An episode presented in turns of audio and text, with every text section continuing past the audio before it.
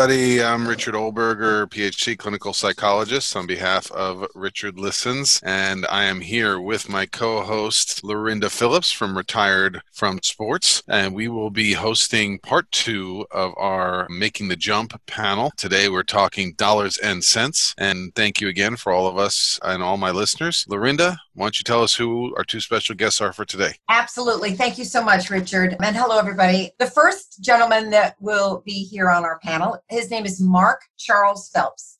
He's a CPA and has been working in public accounting since March 1983, so a few years. The firm was established in 2007, is located in El Segundo, California, and it is a full service boutique firm that offers tax consulting and attest engagements. We specialize in small businesses. We do not work on publicly traded companies. Our mission is to offer high quality accounting services at a fair price. We care greatly about our clients and try hard to provide the extra personalized service that separates us from larger firms. Mark has been married 29 years and has three college age kids. His oldest son is attending law school. His younger son is studying plumbing and his daughter is a sophomore taking honors undergraduate courses. Mark loves the game of baseball. He has coached his children and other boys aged 10 to 17 for many, many years. That's Mark, our first guest.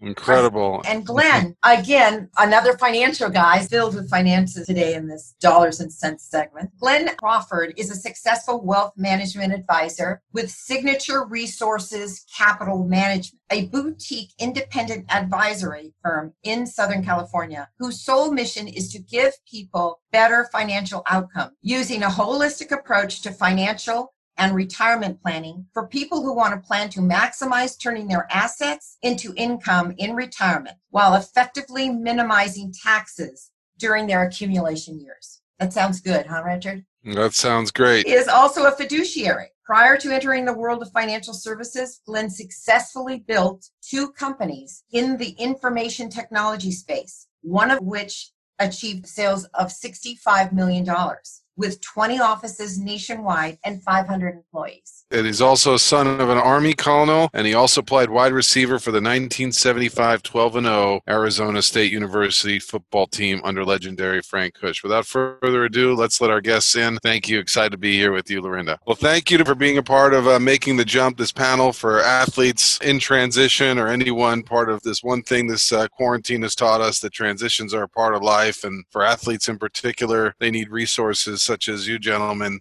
to be there to lean on to look how to make success in their career after their career. Thank you for having me. I'm pleased to be here and with all of you, Lorinda for inviting me and, and Mark and yourself. And yeah. I'm not mad at you guys for all the pretty hair you still have. Oh. so, Lorinda, where you want to jump us off? Okay, go ahead. Down to dollars and cents, how to help ah, athletes well, figure out how to manage I their wanted money. to call it dollars and cents, S-E-N-S-E, because sometimes we don't have a lot of sense when it comes to dollars. And you guys are pro at what you do. And that's why I was so excited to have both of you on. I wanted to just have it start out kind of generally. So, what is it about what you do that you really love? Guys, I mean, you've been doing this a long time. So, what is your passion about what you do? Well, I've been doing public accounting for 37 years. And I started out a long, long time ago just running errands for a business management firm and worked my way up. And I think the one thing that I love about this business that's kept me in public accounting is the variety. So I see people make money in all sorts of ways. And in my office, I say that we celebrate the wins and and we mourn the losses. And so I'm keeping score and, and talking to people about the way they make their money all the time. And I love, I just love the variety. That's the favorite part of my business. Right. And sometimes I think, uh, given the length of time both of you've been doing the work you've done, there is a part of passion that's got to be part of the longevity of what you've provided people. Why are you so passionate about what you're doing? So I'm happy to field that question. I got to tell you, I don't have any problem going to bed at night because I put in a full day at night and I can look in the mirror and say I did a great day. And in the morning, I have no problem getting up because at my core, and I love the topic of the discussion today, which I believe to be sports life and the intersections, you know, in between. I'm 65 years young. I got more gray. Mark has some on his head. I'm working on it. Yeah, I've seen, you know, almost 65 winners now. But I was just thinking this morning uh, when I worked out, like, man, I still feel like I'm 21 years old and running 4 right. 4 and can blaze by anybody. You know, in my yeah. mind, I do. But at my core, I'm essentially a coach or a big brother. I like impacting lives, and I absolutely change lives in the work that I do because there's so much misinformation, misunderstanding as relates to financial wellness and financial well-being. So I just love the opportunity to have objective conversations with people who are, you know, a bit forward thinking. And it's no different than I coached Little League for 10 years in a row. It's almost no different than I would do my game plan you know, so that the fourth quarter or the second half, I would have enough resources to be in a position to win. It's just only with the financial pieces. There are so many similarities. So the answer to your question is I like affecting people's lives and know that I have the ability to do so. Okay, thank you. And you had mentioned financial myths. Could you name a couple of those for us and even a story if you have one? Just to give us some idea of kind of educating us here about what, so we don't fall into the same myth who knows what to you know believe or you know what is right when it comes to financial wellness. The first thing is taking a step and having an interest. So one of my themes is i like to tell people you have to pay attention to the bank of lorinda or the bank of you know mark or the bank of richard. Is that it requires some tender care and feeding and you can't expect it to be something that you just open up one day you know when you look to retire and everything works out for you it's like that christmas gift that might be that present that not so thrilled with so one of the myths is that it's complicated, that financial planning and, and wellness is complicated. It's not really that complicated. And I'm a strong believer that armed with the right information, people will make the best decision on their own behalf. That's uh, one of my myths is that it's complicated. You're inundated with news everywhere that you look. It's really not.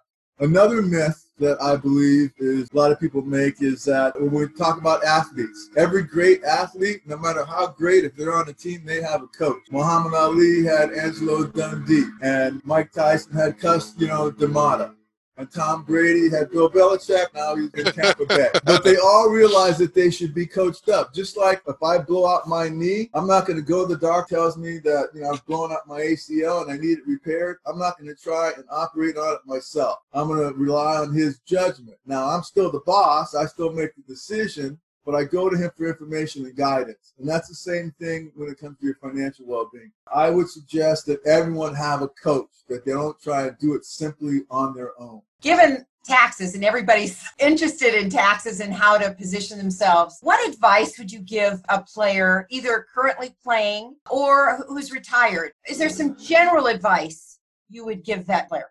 Well, if I was a young person and I was like, say, a, a first round draft pick, I probably would relocate from the state of California. That would be one of the first things that I would do. You would still pay some states money. It just wouldn't be as much. But I would say this we have to understand that when you receive a large paycheck, uh, whether you're a pro athlete, an actor, any of these type of businesses where or professions where you have an agent you maybe have a manager you have to realize that a million dollars is not really a million dollars what it is it's a million dollars minus 15% to your manager 10% to your agent 2% to your accountant another 5 or 6% to your friends and family and then you pay tax and the tax could be at you know at 40% so a million dollars is really maybe could be $500,000. And so you have to realize that's what we're working with. We're not working with the super large sum of money that you're being paid.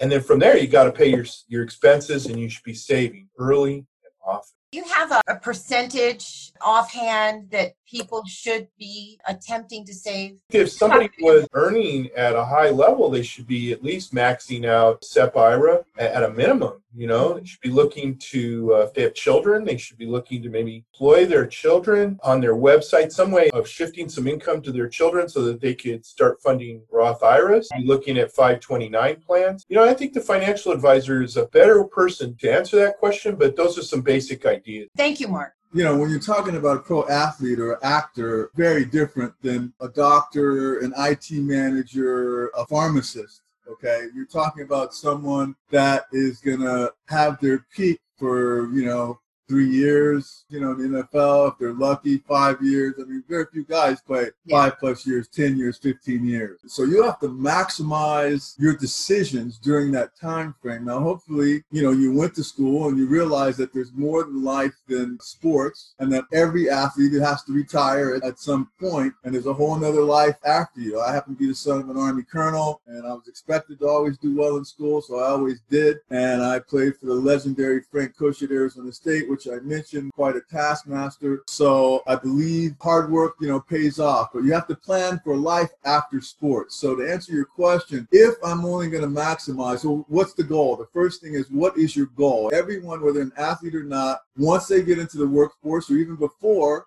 should visualize and write down a goal because if you aim at nothing, you'll hit it with amazing accuracy.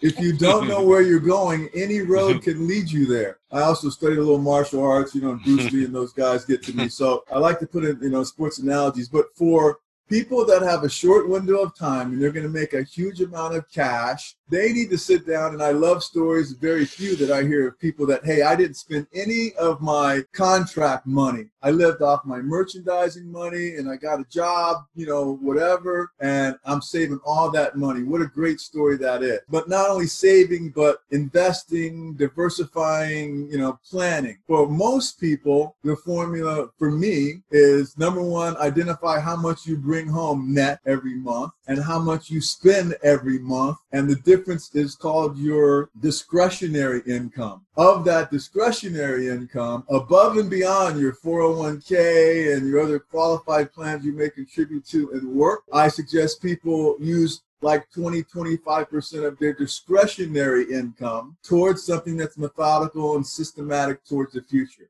But back to, you know, I believe the audience, the high earners that get these big lump sum checks, it's okay to have a few uh, frivolities. You earned it. You work your butt off, but realize it doesn't last forever and you can't maybe eat out every night and spend $5,000 like, you know, the number one pick. Don't try and stay up with the Joneses. You know, have yourself a little bit of a cushion but you got a great opportunity to use big chunks of money that you can utilize the power of time and compounding interest. Mm. And if you do so, and you're disciplined in that manner, you have a great opportunity to to live a comfortable life and know that your money will outlive you. You won't outlive your money. So many beautiful concepts there. I mean, compound interest. Uh, if anyone hasn't read the compound effect, you know, you look at you know the difference even just as an athlete, right? The guy who's uh, doing ten extra push-ups a day versus the guy who's having one extra drink a day, and you, you track them over time. I mean, these differences are palpable. Glenn, I always like the story about Rickey Henderson. You know, he used to take his per diem money for lunch and put it in a lunch box. He never spent any of it, and so one day fellow teammate went to visit him. He has a closet full of lunch boxes. So, but clearly we're in a generation now. It's like you said about martial arts, right? They've got to come to the mountain to meet you, gentlemen, to get this help. How do we get some of the you know younger athletes where it's like they don't know like what ratio of discretionary income? It feels like it's all supposed to be discretionary. How do you reach them, and then how do you get them to kind of embrace a change of mentality when in the moment they don't see the long term? It's hard. Okay, I would say this. There's so many things. I can use analogies between sports and between your financial wellness. You worked your butt off. Why did you work your butt off? Did you work your butt off to have a great time for a few years? Or do you want to, you know, have a family and have kids and have your kids have a chance at a great life? And we know many people don't come from necessarily the uh, the high part of town sometimes you know right. not necessarily all Peyton Manning and you know from the Manning family unfortunately our college system whether you play sports or not they don't teach you about financial wellness they teach you how to get a job that's what they teach you how to do. They don't teach you about these are the things I need to start thinking about. It's the building blocks towards my financial wellness. I like to, you know, maybe break things down to people again in, in something they can understand. For instance, I talked about getting coached up. I would also talk about take personal some personal responsibility for your own fate, just like you did on the field. You decided to get up. You know, I was watching The Last Stand with Michael Jordan when he played baseball. They said he came in before practice and he had batting practice and he even had batting practice before batting practice.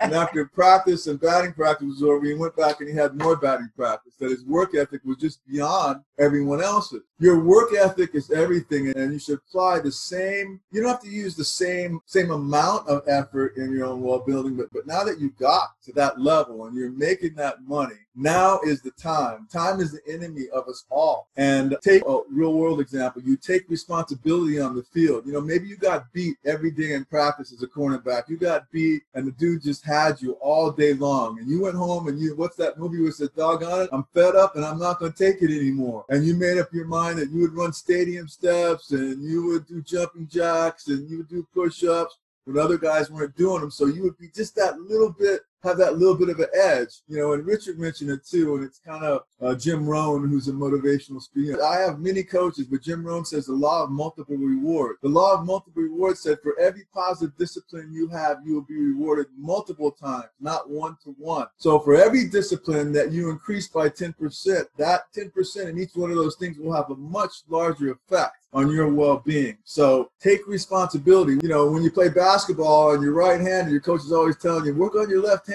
Richard, work on your left hand. And you hate working on your left hand. Magic Johnson worked on his left hand. And Larry Bird, they worked on their left hand. That's why they're so good. Same thing with your financial wellness. Take a little bit of responsibility, challenge yourself. You know, Mark mentioned these guys have business managers. A pro athlete can walk into anybody's office and say, hey, you know, I'm Todd Gurley with the LA Rams. You know, Richard, you know, can you can you spend 15 minutes with me? And absolutely, absolutely you will. So as a professional athlete, you have access to doors. All you got to do is ask questions. I played with a gentleman, Mike Haynes, gentleman Mike Haynes on the NFL 100 at one time regarded the best DB who ever lived. We were both in the business college, which was a little rare at Arizona State at the time. Mike was great at asking questions. So you can ask questions. I'll shut up in a second. The other thing I think is real important that makes it, you know, easy. So on the field, there's offense and defense. And no great team ever won a championship without playing defense. And I can relate several financial instruments to defensive instruments that are very important in financial well-being. It's not just about people coming to me all the time hey Glenn, what can I invest in that's going to make me, you know, 15, you know, percent all the time or 20 percent all the time? Yeah. There's a lot of things people can recommend, but if you're going to get that kind of return, that means you're going to take a fair amount of risk. The more risk, the more possible return. The less risk, you know, the more predictable, the less return. However, you need some predictability. You need you need those linebackers. You need defensive linemen. so it sounds like using sports metaphors help you connect to athlete. If you're a young athlete, yeah. that's the way you think. You think in terms of, you know, on the field or on the court. You're trying to speak a language. I know for myself, even coming out with a PhD, I always joke I had no business acumen. So I'm envious of the uh, orthodontists of Canada who apparently get a six month business course. I mean, nobody tells you, like you said, we're trained to get a job. We're not trained to like the skills you need for the long run. So a lot of it is right. It's incredible to ask questions, but they need the ability, the access to coaches such as you know you and Mark. Mark, I know you're a coach as well, so you're in front of young people. Talking about baseball? Oh yeah, yeah. Been coaching it a long time, at the 10 to 17 year old level, and I I particularly like it's called the RBI League, Reviving Baseball in Inner Cities here in Los Angeles, and I like that a lot. They have certain parks in the county of Los Angeles have fields that were uh, upgraded by the Dodger in Major League Baseball. So this, uh, I've had some fun times doing that. How young is too young to start talking with you know people about money matters? Oh, money? Oh, shut. You talk to them when they're in high school. You know, if you can get them communicating with that but it's avoiding it's avoiding the appearance of talking down to them lecturing. If you get an open line of communication. This with a young man yesterday. I was giving him a ride home. We were driving down the street. We are going through hawthorne california a lot of apartment building. And i said you see that apartment building? And he, and he said yeah. I go that's a small business. That's a small business and so then I kind of broke it down. I said, you know, that apartment building had eight units. Each, the landlord, the owner of that small business charges for that space. They have to keep the business, you know, well maintained and, and they have to provide quiet enjoyment for their customers. Just take, find opportunities that way. And then through baseball, it's very nice to be able to teach people about teamwork, work ethic, responsibility. These are the lessons that you can teach even at seven six. I don't know about five and four. I mean, that's really getting down there, but I guess you can do a little bit of it. You want to teach them the love of the game at that point. They That's just want to smell the flowers in the outfield. Yeah. That's exactly. but you can give them some life lessons through sports. And I think athletes make great employees because they already understand teamwork, understanding the system of ranks. You know, you have a coach, that's the person that's the, the team leader. Mark, so obvious that you love teaching, coaching these young people. What is it about it for you that just personally, what is it about it for you that you enjoy so much? it's completely opposite from what I do. You know, I have this job. I'm this is a very sedentary job. So to get out there, work with young people. Do I know everything there is about how to play the game? No. But I can't teach it at a basic level. And I know the people. When I see someone that's talented, you know, I know the people to call, maybe bring in to show that young person maybe sport at a higher level. When you're looking in the inner city, that's an important thing, especially with baseball. It's not a real popular game. Basketball, football, track, soccer, these are real popular games. There's a lot of money to be made in baseball. And let's not even talk about the ones that make it in the major leagues, but how about a young man that gets a partial scholarship, or, or woman, but a young man in baseball that gets a partial scholarship or a full scholarship to, like, say, UC Irvine? I mean, they, now they just got a D1 education and they get it almost for free. That's very valuable. I remember several years ago when there was a, we were at an office building, it was a little paper bag, and you started writing, like, I think it was go to college or go into AAA. And I was so, I was inspired and I was like, very impressed with the fact that you could throw these numbers so quickly together. And if I recall, is that you know going to Stanford was a better idea. Yeah, I forgot uh, about how I broke that down. It, it was, had, it was amazing. It might have had to do with now things have changed a little bit in Major League Baseball because I think the rounds, the draft rounds have become shorter. I think I don't know if it's through round eight or round five, but they they used to draft many, many rounds. And in the higher rounds, there's actually a schedule of what someone who's drafted in a certain spot gets paid. Guaranteed money or whatever you want to call it. And that's what I was talking about, Lorinda, is like, let's say that someone offered you, you know, you had a full scholarship to go to Stanford, then you start looking at what's the value of that education? You know, $80,000 a year times four is $320,000. What if your bonus to go play baseball was only 110, right? Maybe it's not worth it. I don't know. Those are the decisions that financial planner and the family have to make. What I like though about both of you is that, you know, there's no lights and mirror. It's very so here's the fact. And I also love what you said, Glenn, about, you know, the guys once they are given the facts, they usually make great decisions. But I also know that sometimes players have made bad decisions. And sometimes the marquee players, I'm thinking of Vernon Davis right now, he lost in a big real estate deal. But he brought on a lot of guys that didn't have that kind of dough. You know, he had a lot of dough. He admits this. I'm not a personal friend of his. He admits this. And which leads to a question. How do you vet? How do you vet professionals, especially who are sure in your line of work, Glenn, but also you too, Mark? I am sure I know you've had clients that are professionals. I'd love to hear if there was any kind of crazy stories no names are required, just to let us know who you kind of had to deal with. I believe that your business life and your personal life, it's just like all one big long day. You can't be of high character in business and poor character at home or vice versa, I believe. I told you I'm a son of an Army colonel and I played for Frank Kush and I'm 65 years old. I played Friday Night Lights in Texas. So I am what I say I am and I do what I say I'll do. And I believe we should all hold each other to a high standard. Not that I'm looking to bust you all the time like your kids do with dad, you know, but if we uh-huh. make an agreement that we're going to do something, you can depend on me. And I believe you should depend on those that you depend on to do what they say they do, period, consistently all the time. So my dad said, Glenn, don't try and ever, don't be perfect, but perform at a high level of consistency all the time, over time.